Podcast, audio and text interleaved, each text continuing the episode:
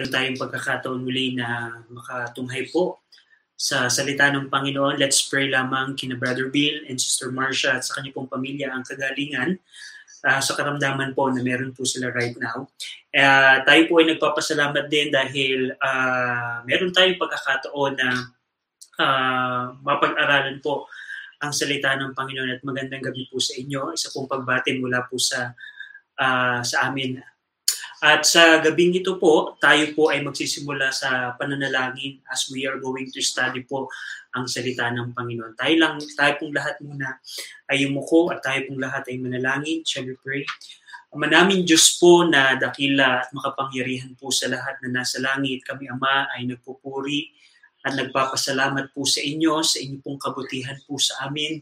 Salamat Ama sa buong maghapon po na nakalipas, sa inyo pong paggagabay, sa inyo pong pangunguna. Salamat Ama sa inyo pong pag-iingat.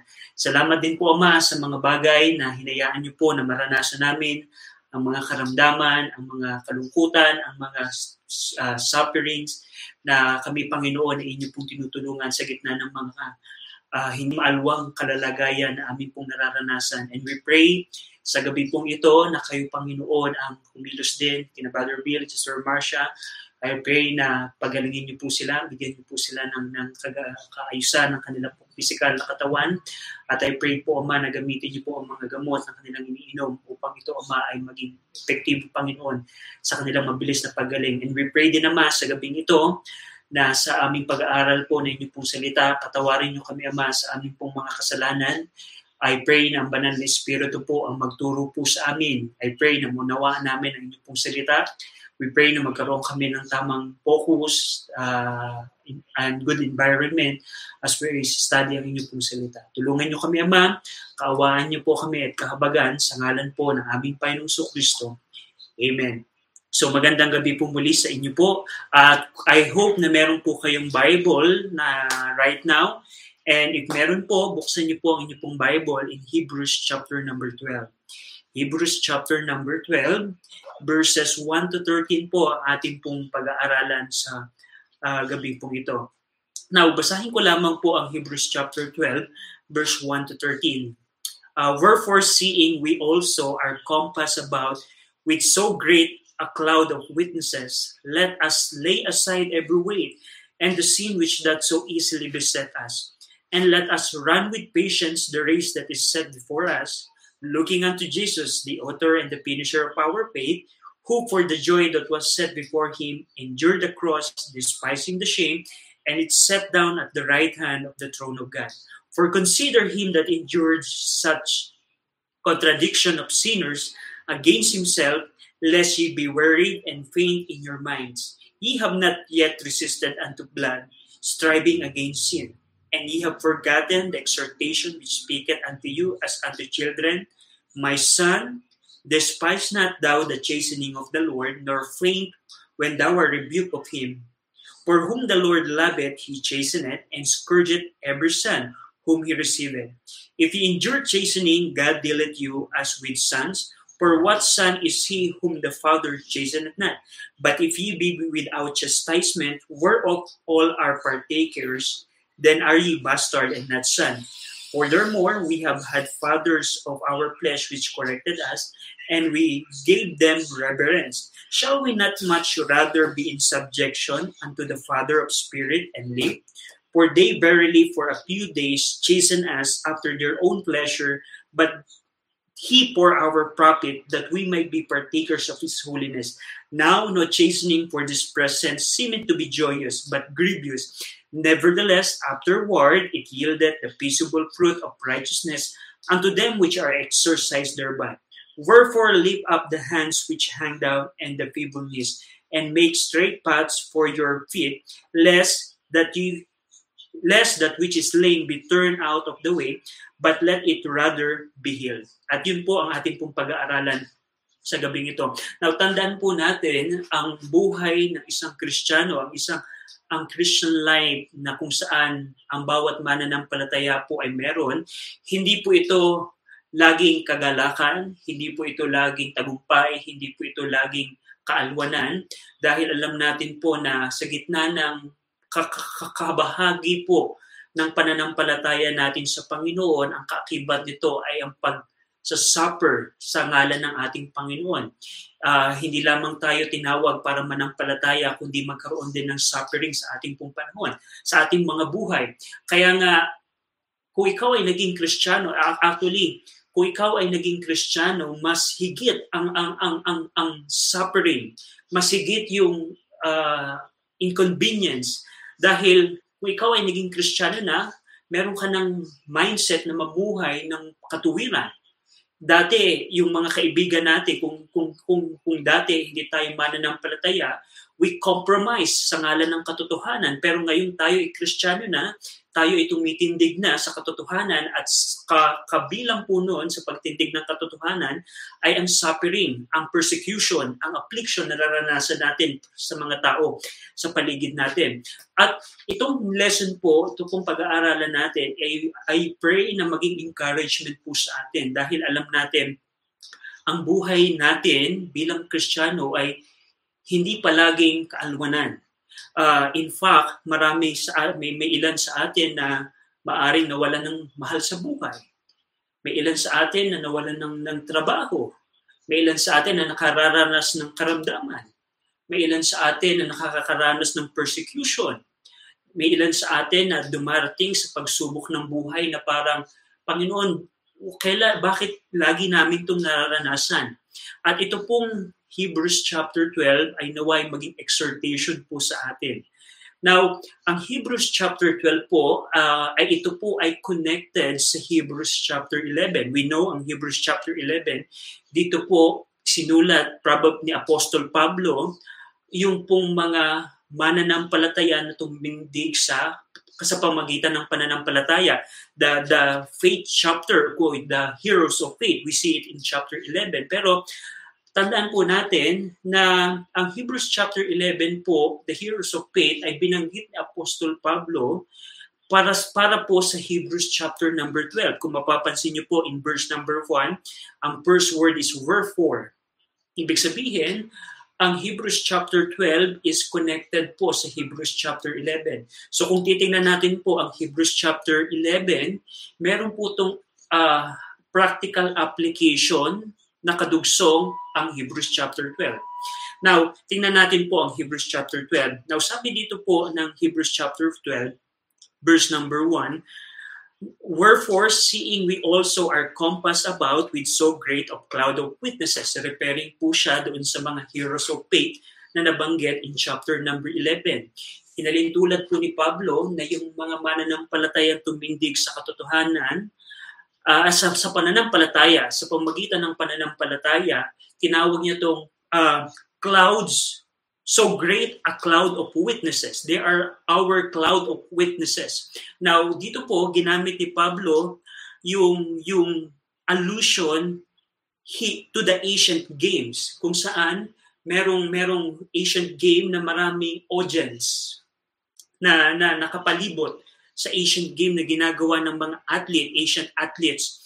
Now, ito pong uh, kung ito po hinalintulad sa Asian game na maraming there there was a great multitude of spectators usually occupied the circular circular seats in the amphitheater from which they could easily behold the com the combats or combatants. Now, yan po ang ginamit ng Apostol Pablo na, na parang sa ating panahon tayo po ay nasa ancient game at maraming spectators na nanonood sa atin. At yun po yung mga heroes of faith in chapter number 11. Sabi ni Pablo sa makatuwid, nakikita natin na maraming nakapalibot sa atin na mga ulap ng mga saksi, referring nga dun sa mga heroes of faith.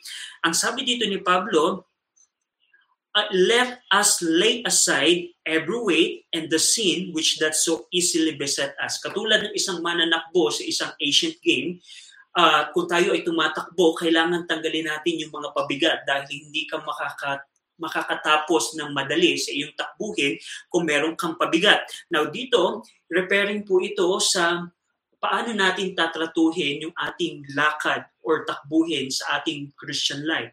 Tandaan po natin, ang ang ating buhay, nung simula nung ikaw ay naging Kristiyano, hanggang sa ikaw ay kukuhanin ng Panginoon through death or through rapture, yun po ang iyong takbuhin sa sa, sa, sa iyong Christian life. Laling tulad siya as sa takbuhin ng, ng Panginoon. Now, tandaan po natin, sa ating takbuhin, kailangan bitawan natin yung mga pabigat at mga kasalanan na madali tayong nasisila.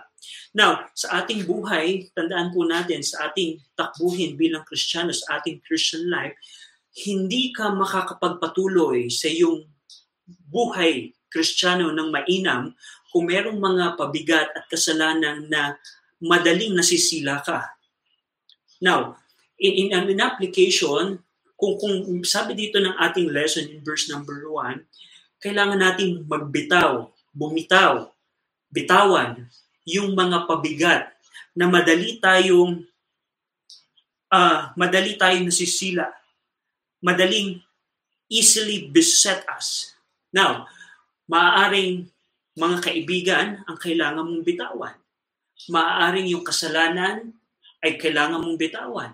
Maaaring uh, yung yung yung yung isang isang bagay na laging sumisila sa iyong takbuhin bilang Kristiyano.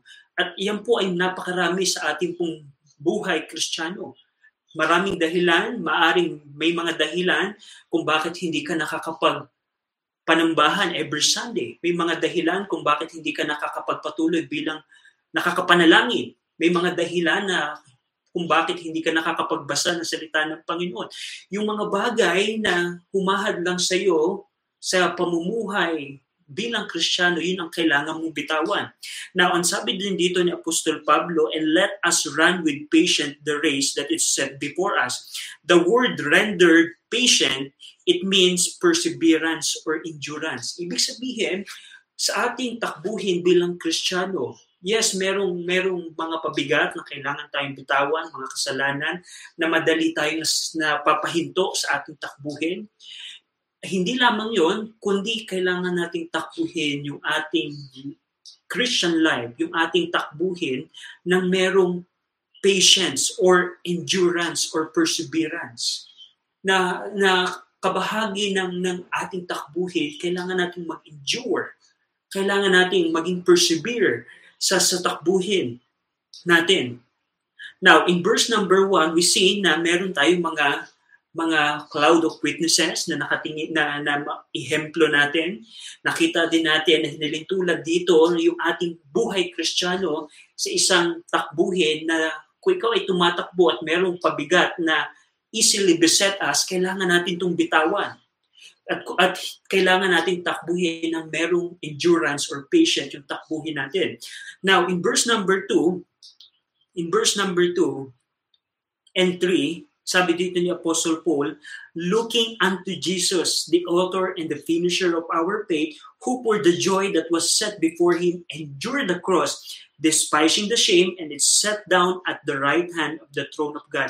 For consider him that endures such contradiction of sinners against himself, lest ye be wearied and faint in your mind. Now, in verse number one, in relation sa sa affliction and suffering and inconveniences na ating nararanasan sa ating takbuhin, ginamit ni Apostol Pablo yung ancient game na meron tayong takbuhin. Nakita natin yan. In verse number 2 and 3, sabi ni Apostol Pablo, sabi ng, ng salita ng Panginoon, kailangan natin tumingin sa ating Panginoong Kristo at i-consider ang takbuhin na ginawa ng ating Panginoong Kristo. Ang ibig sabihin na look the Jesus as the author and finisher of our faith. Siya yung ehemplo natin sa ating pananampalataya. Siya yung umpisa at tagapagtapos ng ating pananampalataya. In, in, ibig sabihin, ang Panginoong Kristo ang dapat nating ehemplo. Na ano ginawa ng Panginoong Kristo? Sabi ng, ng salita ng Panginoon, who for the joy, dahilan sa kagalakang inalagak sa kanyang harapan, ay napagtiisan ang krus. Now, merong joy na, na or race in, in relation, merong ang term na ginamit dito ng, ng, ng, ng salita ng Panginoon is joy na nasa harapan ng Panginoong Kristo at napagtiisan niya ang krus. Sabi dito ni Apostol Pablo, He endured the cross and despising the shame. Sa gitna ng kahihiyan, sa gitna ng, ng, ng, ng, ng persecution, suffering na naranasan ng ating Panginoong Kristo, yung, yung joy na nasa kanyang harapan ang nagbigay ng dahilan kung bakit nagawa ng Panginoong Kristo. Now, now as we com- as kung tingnan niyo po quickly, I know you are in Hebrews chapter 12, quickly in in in in Ephesians chapter 1 verse 10, speaking of the joy. Sabi doon, kailangan nating tingnan ang ating Panginoong Kristo. Sa gitna ng ating buhay Christian life na puro suffering, puro karamdaman, puro depression, puro sorrow, tingnan natin ang ating Panginoong Kristo. Anong ginawa ng Panginoong Kristo? Who poured the joy that was set before Him, He endured the cross and despised the shame. Now, tingnan natin in Ephesians chapter 1, ano yung joy na tinutukoy dito ng salita ng Panginoon? Hebrews chapter 1, in in verse number 10. Hebrews chapter 1, uh, Ephesians rather, I'm sorry. Ephesians chapter 1, Ephesians chapter 1, in verse number 10. Ephesians chapter 1 verse number 10 that in the dispensation of the fullness of times he might gather together in one all things in Christ both which are in heaven and which are on earth even in him. Verse number uh, Ephesians 1 verse number 19 and what is the exceeding greatness of his power to us word who believe according to the working of his mighty power, which he wrought in Christ when he raised him from the dead and set him at his own right hand in the heavenly places. Yung joy po na tinutukoy ng Hebrews chapter 12, ito po yung plano ng Panginoon ng kaligtasan na dahilan sa plano ng Panginoon ng Diyos Ama ng kaligtasan para sa mga taong mananampalataya sa Kanya nagawa ng Panginoong Kristo ma-endure ang cross at ma-despise yung shame. Na balang araw, darating po yung panahon na igagather ng Panginoon ang mga mananampalataya in Christ. Yun po yung sinasabi ng, ng Ephesians chapter 1, 2, and 3. Na darating po yung panahon na lahat ng nakay Kristo ay mag-igagather ng Panginoon sa, para sa kanyang kaluwalhatian. At yung, yung joy na nasa, nasa isipan na, na, na, na, na dahilan kung bakit na-endure and na-despise ng Panginoong Kristo yung suffering and shame sa cross is dahil po sa kaligtasan po natin ng mga mananampalataya. Now, in comparison, in comparison, kung merong, merong, meron tayong takbuhin na, na set before us, at kung merong joy ang Panginoong Kristo that is set before Him nung siya'y nasa cross, tingnan natin ang ating Panginoong Kristo kung paano niya tinapos yung kanyang takbuhin. Yun ang sinasabi po dito ng Hebrews chapter 12. Yes, meron tayong takbuhin na puro suffering, puro karamdaman, puro persecution. Pero tingnan natin ang ginawa ng Panginoong Kristo na kahit merong suffering sa cross at merong shame sa cross, ginawa niya ang krus ng Kalbaryo para sa atin. Now in verse number 3, for consider Him, i-consider mo ang Panginoong So Kristo that endured such contradiction of sinners against Himself. Against Himself, i-consider mo sa iyong takbuhin bilang Kristiyano, hindi mo lang tingnan ang ating Panginoong So Kristo kung anong ginawa niya sa krus ng Kalbaryo para sa ating kaligtasan kundi consider mo siya. Consider mo paano niya pinagtagumpayan ang ang ang hirap at dusa ng ng ng ng krus ng Kalbaryo. At ang sabi dito ni Apostle Paul, lest ye be wearied and faint in your minds. Now, sinasabi dito ni Apostol Pablo, kung ikaw right now ay Kristiyano, you are fainting and being wearied in your mind. Anong ibig sabihin dito? Ito po, ito po yung depression. Ito po yung kalungkutan na nararanasan natin bilang mga Kristiyano. Sabi ni Apostol Pablo, tingnan mo ang ginawa ng Panginoong Kristo. Kung paano niya tinapos ang takbuhin, ang joy na is set before Him, that was set before Him. At i-consider mo siya, paano tinapos ng Panginoong Kristo ang Panginoong Kristo ang may akda at tagapagtapos ng ating pananampalataya. Siya dapat ang gayahin natin. Siya ang gagayahin natin. At kung hindi mo gagayahin at titingnan ng ating Panginoong Kristo, that's the time you will be weary and faint in your mind. Now, in, in application po sa gitna ng kalungkutan, sa gitna ng ng depression, sa gitna ng ng ng ng maaring minsan iisip mo na ikaw na lamang mag-isa, wala nang wala ka ng iba. Tingnan mo lamang ang ginawa ng Panginoon Kristo. Paano niya tinapos ang race or joy that was set before Him? Hindi ba yun encouragement na kung nagawa ng Panginoong Kristo, dapat ko din gawin na tapusin ang ating takbuhin because He is the author and finisher of our faith. Siya ang ating ihemplo. Siya ang ating ihemplo. Sa gitna ng depression, sa gitna ng kalungkutan, tingnan at i-consider natin ang ginawa ng Panginoong Kristo. Now in verse 4, Hebrews 12:4, Ye have not yet resisted unto blood, striving against sin. Now, ano po ang sinasabi dito? Now, in comparison sa ating nararanasan sa ating panahon, hindi pa tayo uh, hindi pa natin nararanasan yung yung suffering na naranasan ng Panginoong Kristo sa krus ng Kalbaryo. Wala sa kalingkingan. At hindi lamang nun, kung titingnan niyo po ang Hebrews chapter 11, Hebrews chapter 11 sa Heroes of Faith, meron po ditong mga mananampalataya in verse 36 to 39. Tingnan niyo po, Hebrews 11, verse 36 to 39. And others had trial of cruel mockings and scourgings, yea, moreover of bands and imprisonment. They were stoned, they were sawn asunder, were tempted, were slain with the sword. They wandered about in sheepskin and goatskin, being destitute, afflicted, tormented, of whom the word was not worthy. They wandered in desert and in mountains, in dens and caves in the earth, and this all having obtained a good report through faith, received not, received not the promise. Wait, hindi pa natin naranasan yung ganong klaseng suffering and persecution and affliction. Now, tingnan niyo po, sabi dito ng, ng salita ng Panginoon, hindi pa, ye have not yet resisted unto, unto blood, striving against sin.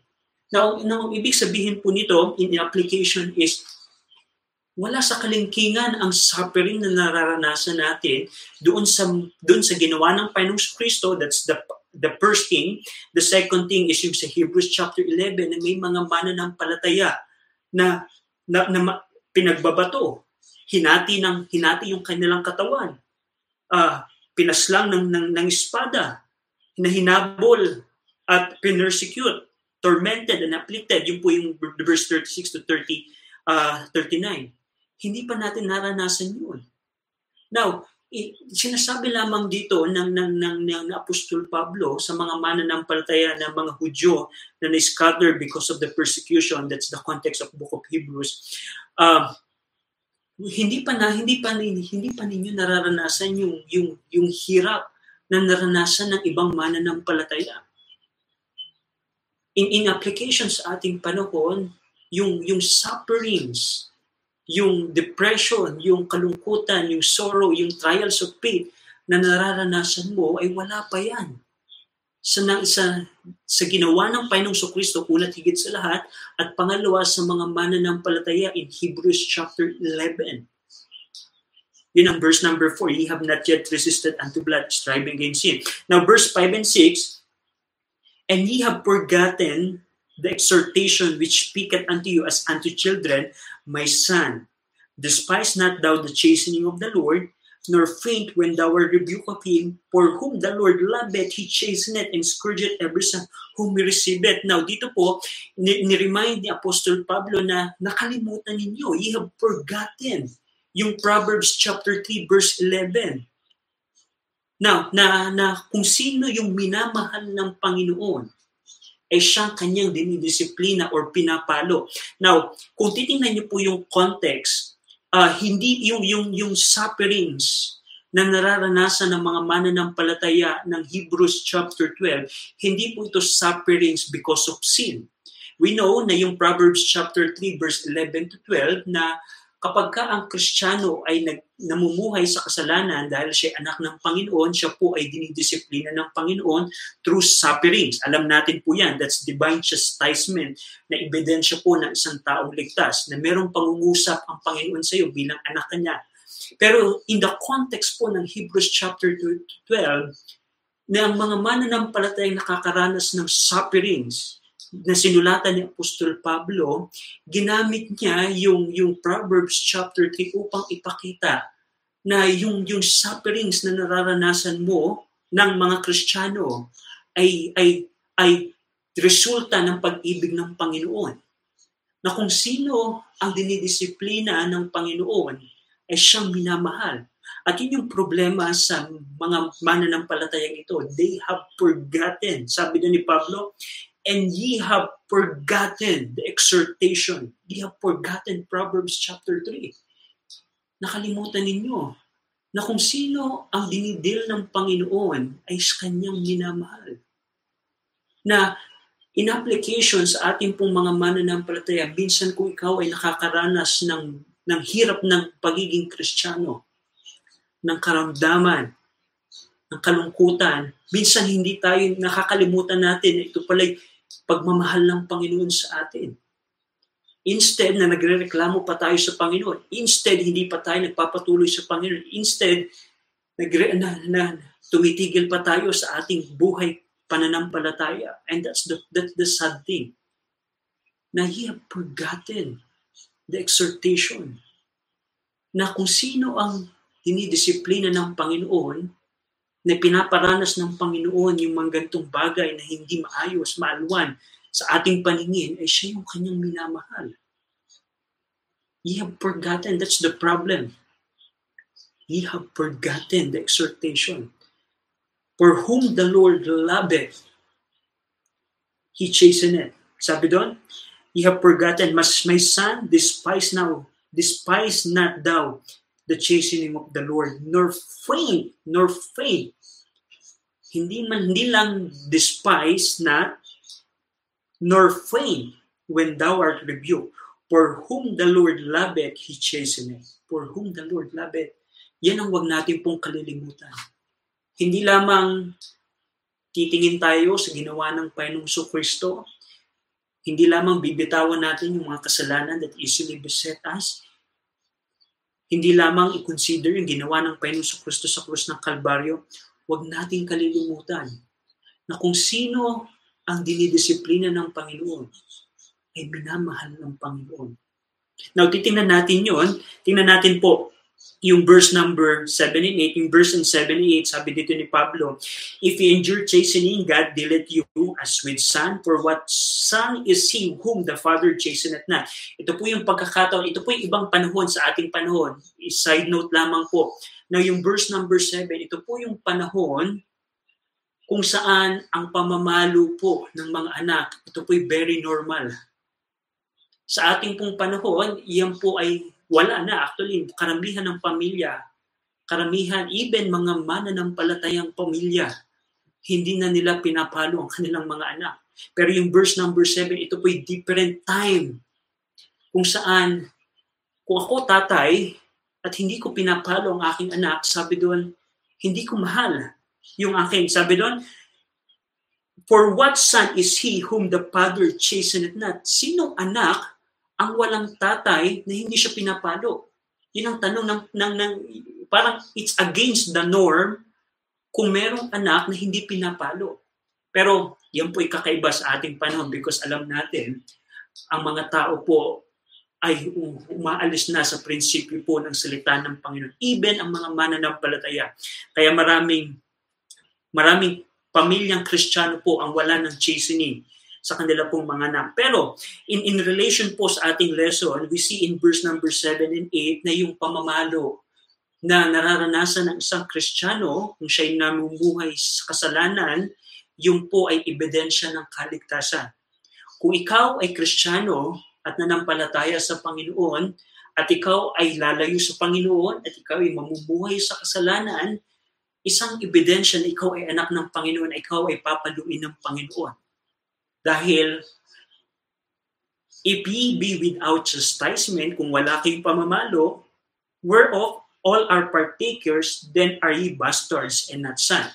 So yung verse 7 and 8. Now, verse number 9, in relation po sa suffering na nararanasan ng mga mananampalataya, Furthermore, we have had fathers of our flesh which which corrected us and we gave them reverence. Meron tayong mga tatay, pisikal, na kapag ka pinapalo tayo, dinidisiplina tayo bilang anak, nagbibigay tayo ng paggalang sa ating mga tatay. Now, sabi ni Pablo, shall we not much rather be in subjection unto the Father of Spirit and live?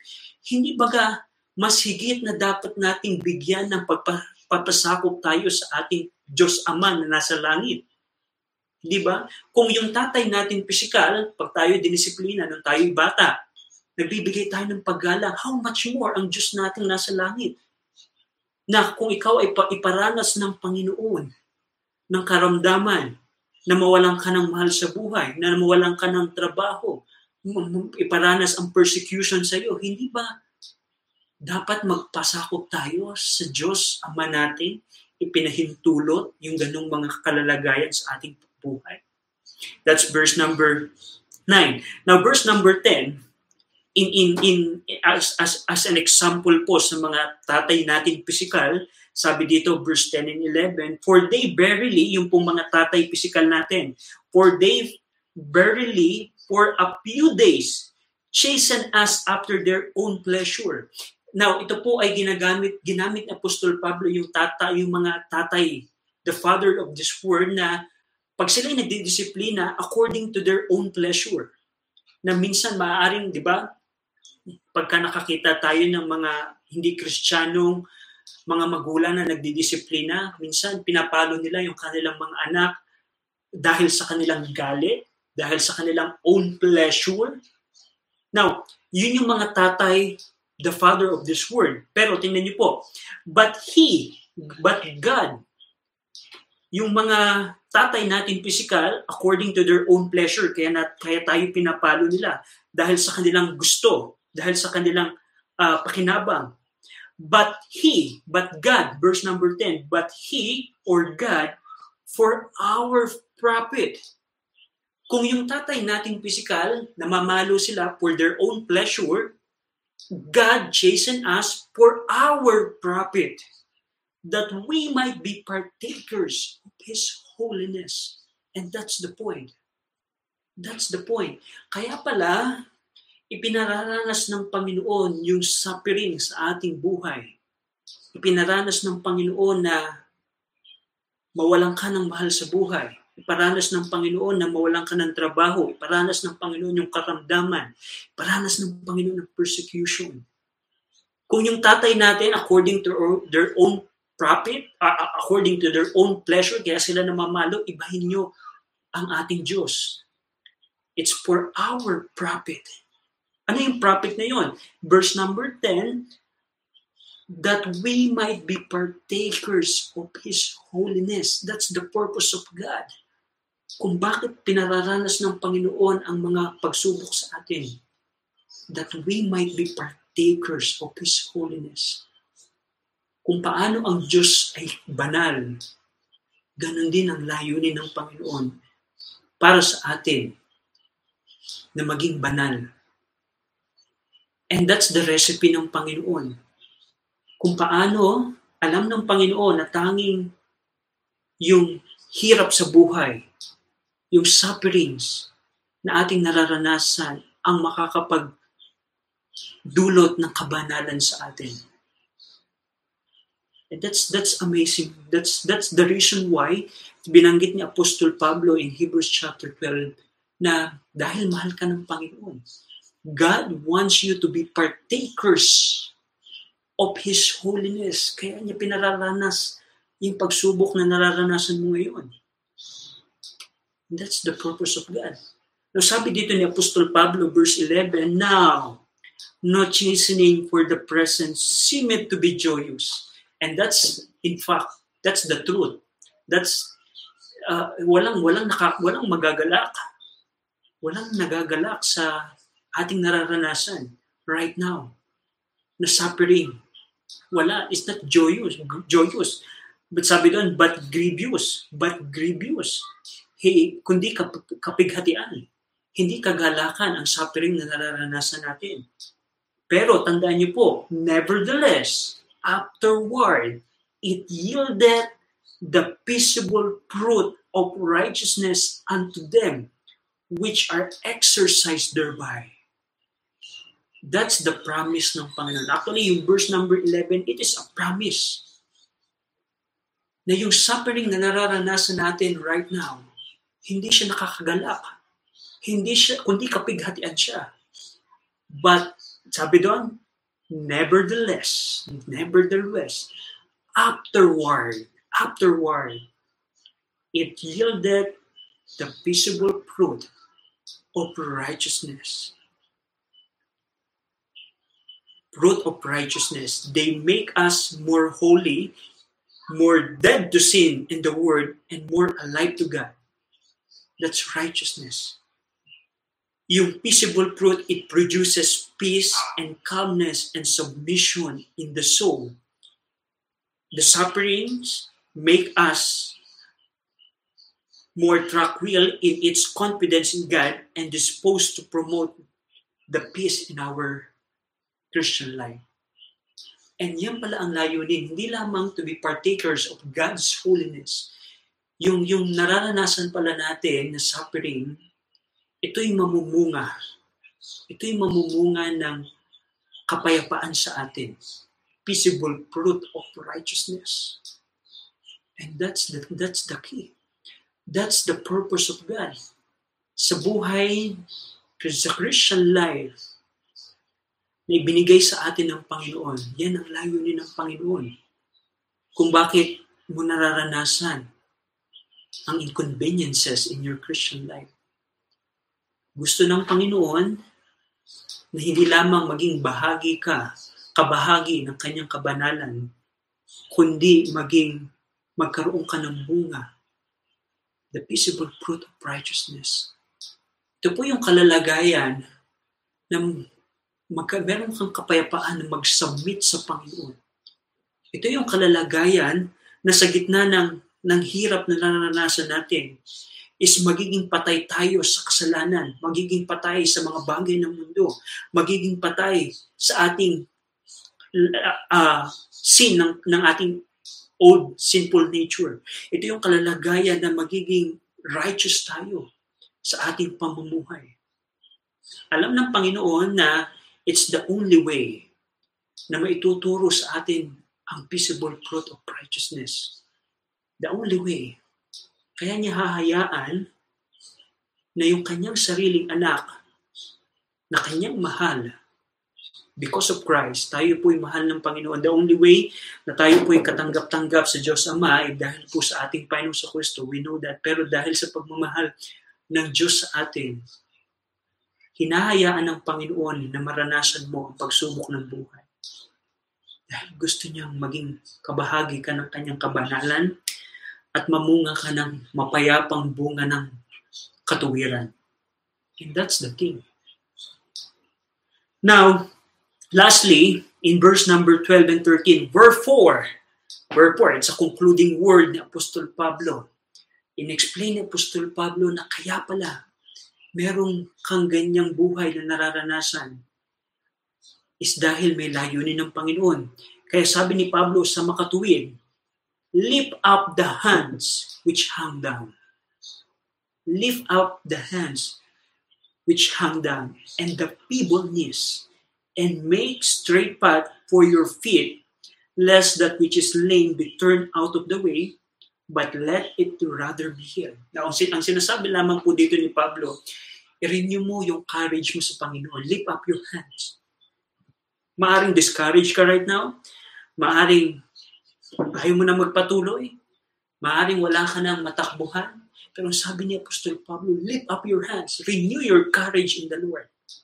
Renew your courage in the Lord and make straight path of your pit or less that which lame. Ang ibig sabihin lamang po doon is yung verse number one, let lay aside every weight and sin that easily beset us. Alam mo, Kristiyano, Kaya mo nararanasan na ikaw nalulungkot, nadidepress dahil sa mga pagsubok ng buhay. Dahil meron kang weight and sin hindi mo pa binibitawan. Meron kang weight and sin. Kaya sabi ni Pablo, make straight paths for your feet.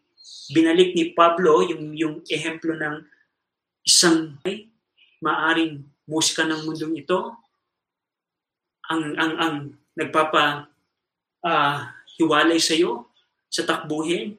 So, kailangan mo yung bitawan. Now, in verse 13, sabi din doon, but let it rather behave. Now, ang, now ang, ang, ang, as we sum up, as we sum up po ating lesson, this is the thing. Now, una, tandaan natin, ang buhay kristyano, it's default na meron pong pagsubok sa buhay. Nakita natin na meron palang layunin ng Panginoon, kaya tayo nararanasan yung mga gantong inconveniences sa ating buhay. Meron palang layunin ng Panginoon upang tayo ay maging partaker of His holiness. Na sa gitna ng pagsubok sa buhay, tinuturo ng Panginoon na masigit tayo magtiwala sa Kanya. Masigit magbigay tayo ng panahon sa salita ng Panginoon. Masigit manalangin tayo sa Kanya through these suffering times na ating nararanasan.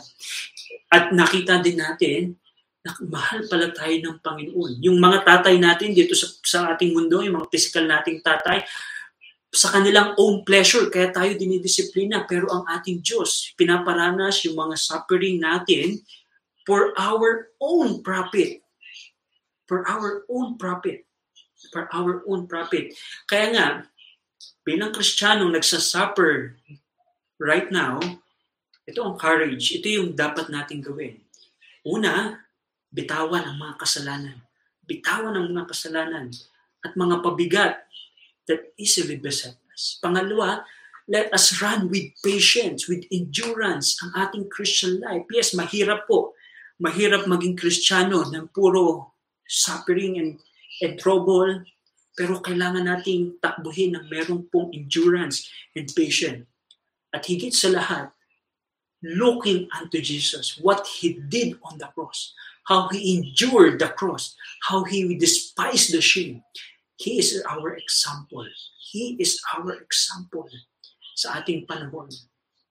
Kasi kung hindi tayo titingin sa ating Panginoong Kristo, kung hindi tayo, hindi siya ang ating kukonsider, magiging worried and pain tayo sa ating pag-iisip.